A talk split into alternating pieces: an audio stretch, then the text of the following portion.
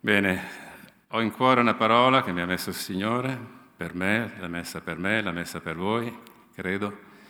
E quindi leggeremo insieme nel libro dei Proverbi, al capitolo 27, il verso 19.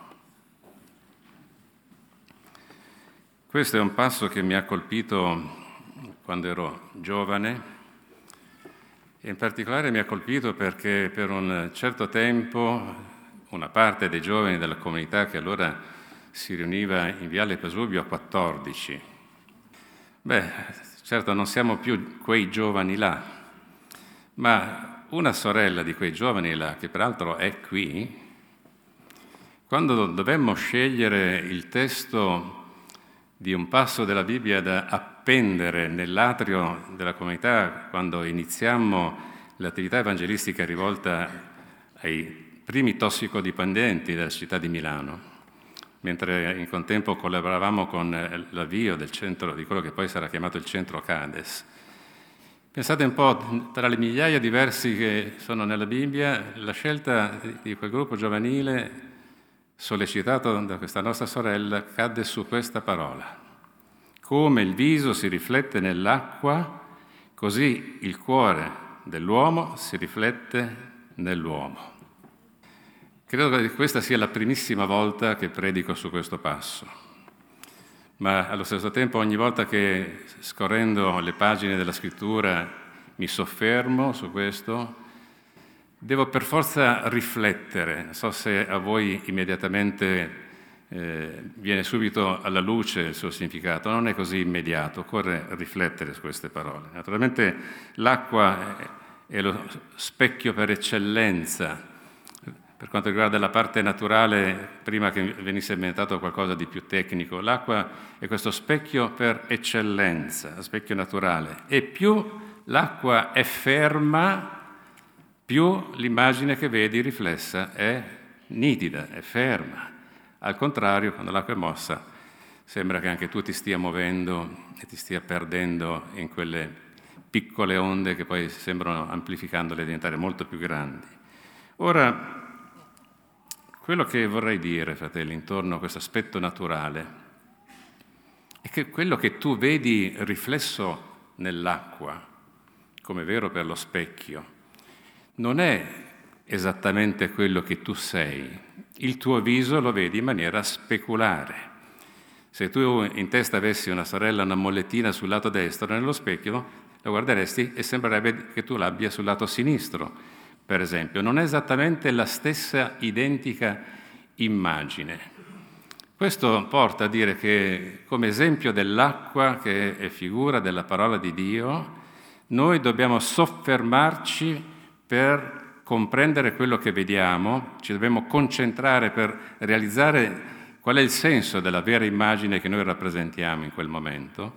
E così è delle cose di Dio, non è sufficiente fermarci in superficie. Non so se vi è mai capitato, credo di sì. Per un po' di anni, quando tu sentivi una sirena in giro per la città di Milano, tu stavi guidando la macchina, guardavi nello specchietto, vedevi una scritta strana sul cofano di, di, del furgoncino che c'era dietro di te. Dopo qualche anno l'hanno capito che quella scritta non la devono scrivere come la, la scriveremo noi oggi, devono scriverla come si vede allo specchio. E così da quel momento in poi, guardando allo specchio, sentivi il suono, guardavi allo specchio e potevi leggere ambulanza per esteso. Prima ti dovevi concentrare e così nell'acqua ti devi concentrare. Così nell'acqua della parola siamo chiamati a non leggere velocemente, ma a soffermarci, a riflettere, a meditare, a scavare per vedere quello che il Signore ci vuole dire. Esattamente come accade con questo verso del libro dei Proverbi che stiamo considerando. Ti devi soffermare e quando lo fai ti accorgi che questa parola ci sta dicendo come guardare il di fuori, in questo caso il viso, come guardare il di fuori in modo da poter comprendere il di dentro, cioè il cuore, per poterlo comprendere per noi stessi naturalmente e per poterlo comprendere anche noi nei riguardi degli altri. Certo, mi piacerebbe molto che nella nostra vita di credenti, visto che oggi parleremo di questo specchiarsi, pensassimo un po' di più a guardare noi che non a guardare gli altri. Ma comunque, guardandoci reciprocamente, ecco che questa maniera esteriore diventa anche strumento per vedere quello che c'è dentro, anche reciprocamente. E tra quello che vedremo, fratelli e sorelle, Dio ci aiuti a guardare principalmente alle cose buone. Questo è un consiglio spassionato. Parliamo ancora un po' di specchi, chiaramente oggi utilizziamo quelli artificiali.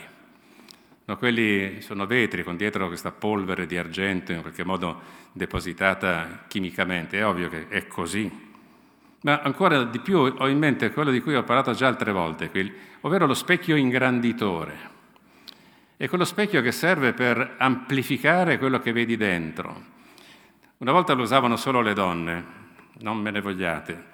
Quando vi mettevate davanti a quello specchio rotondo in bagno che potevi girare anche dall'altro lato e una cosina piccola così diventava grande quanto un elefante. Ma poi anche i maschietti sono venuti dietro, state tranquille. Ma il bello di questo amplificatore, che viene anche chiamato specchio cosmetico, e che non l'hanno i più utilizzato per vedere i difetti, magari qualcosa che non era sana, per poterla curare. No, lo scopo dello specchio cosmetico, come dice il suo nome, è quello di coprire, di mascherare, di non far vedere agli altri quello che in realtà c'è, ovvero di truccare quella parte. Ma questo subito ci porta alle nostre riflessioni anche piccole qualche volta come questa. Noi possiamo anche farci vedere, apparire davanti agli altri come perfetti, rimessi a posto perfettamente, truccati, truccate, voi in particolare donne, perfettamente. Ma quello che c'è sotto noi lo sappiamo. Lo sapete sì o no quello che c'è sotto? Altro che?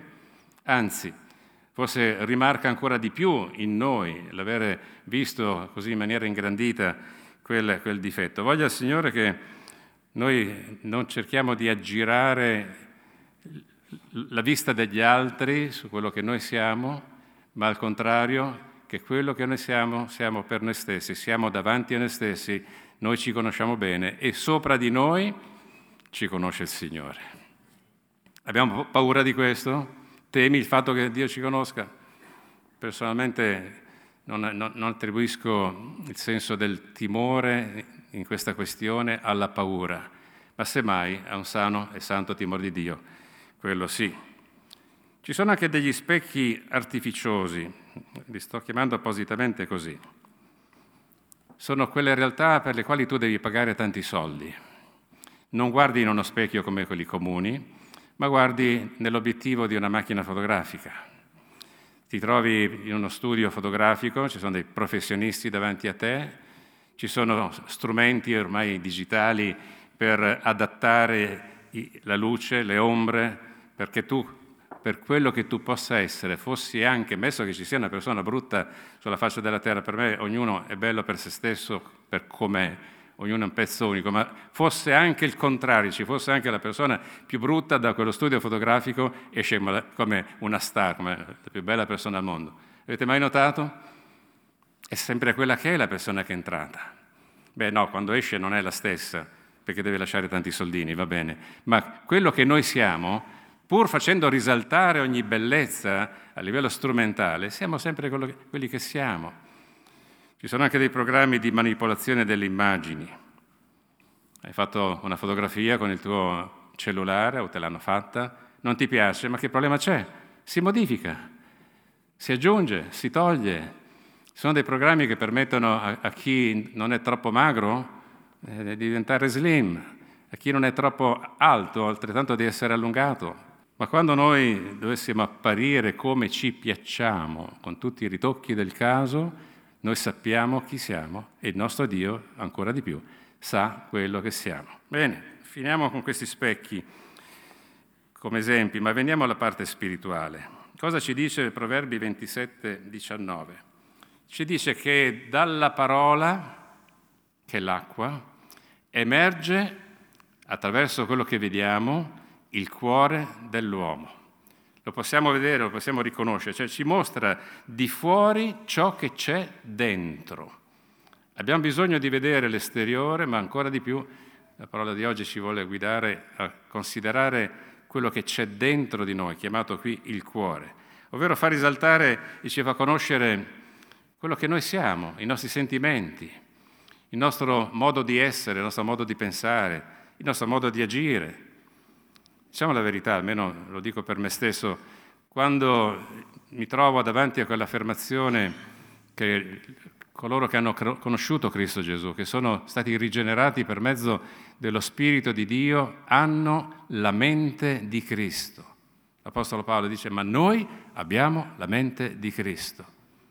Beh, per me è un motivo di, di fermo, è uno stop, è uno stop anche di una certa violenza che mi porta a cercare di capire dentro di me come stiano davvero le cose. E credo, credo che lo scopo della parola ci riguardi un po', un po tutti. Questo, questa realtà quindi ci fa conoscere il cuore, ci fa conoscere anche il cuore degli altri, ho detto prima, ma soprattutto, ed è quello che importa, è che ci fa conoscere il nostro, il nostro cuore.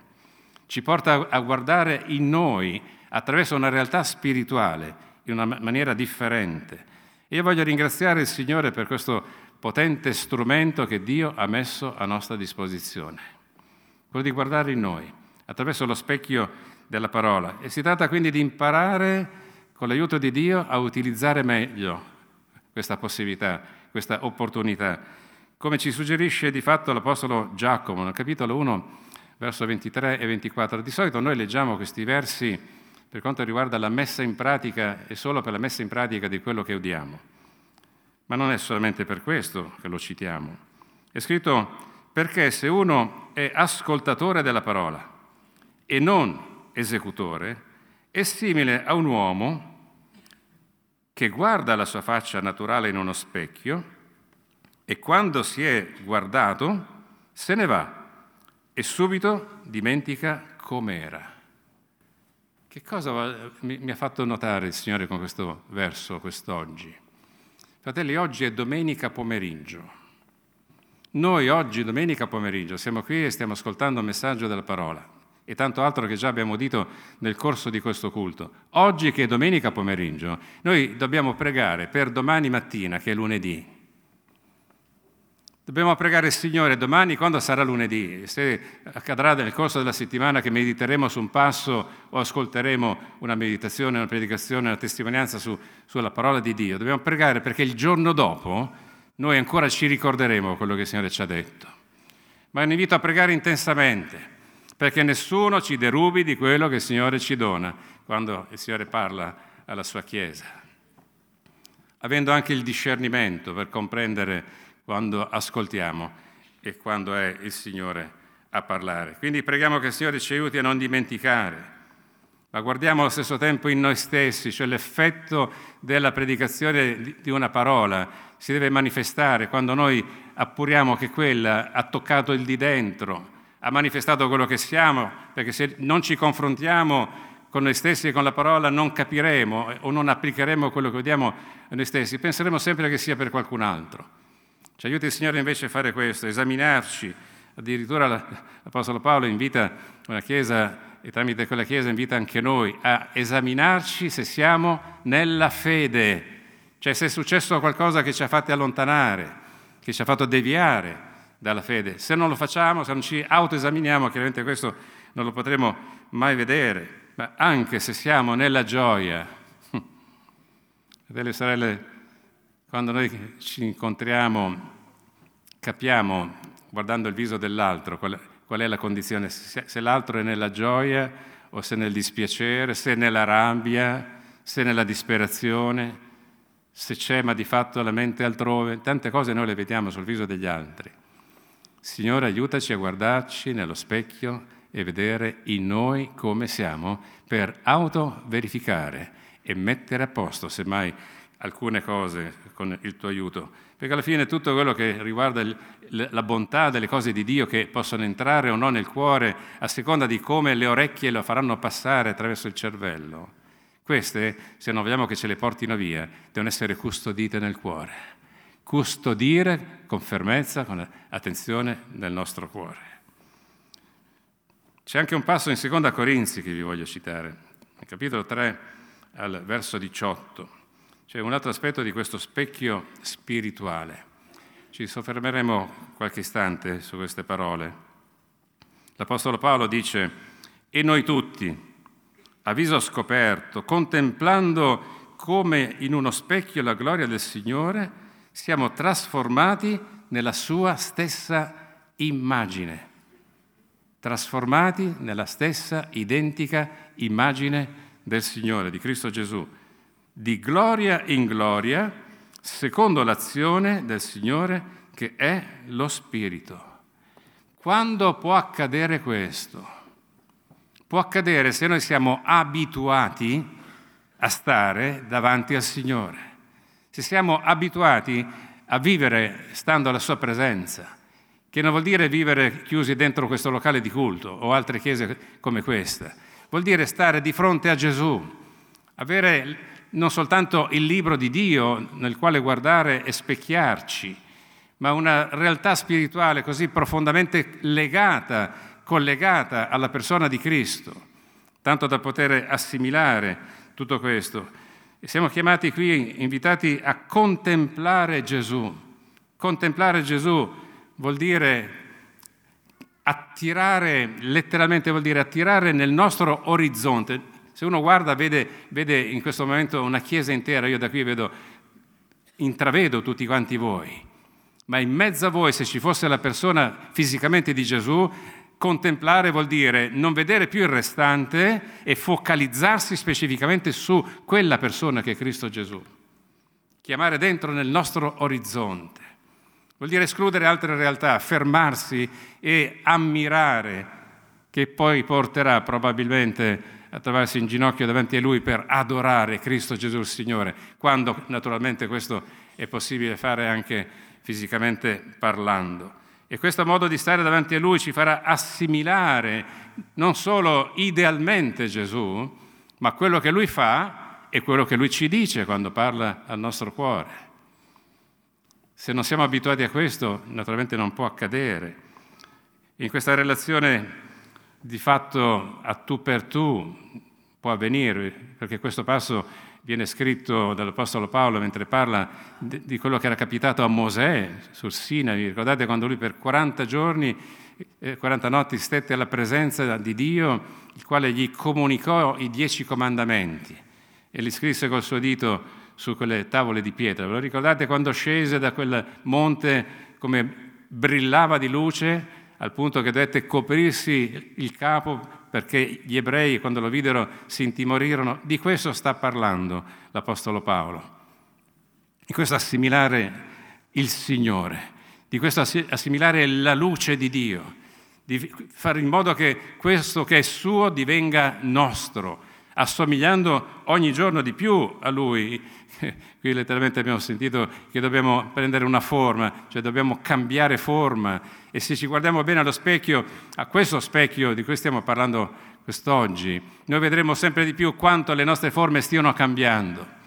Per forma possiamo parlare di come noi ci esprimiamo. Abbiamo parlato prima del nostro modo di pensare, di essere, e quando noi cambiamo in questa maniera si vede dal di fuori e si sente dal di fuori. E voglio, Signore, che quando questo dovesse avvenire, nessuno di noi se ne vanti, ma piuttosto attribuiamo ogni merito a Cristo Gesù il Signore, perché è Lui che si presta a stare di fronte a noi.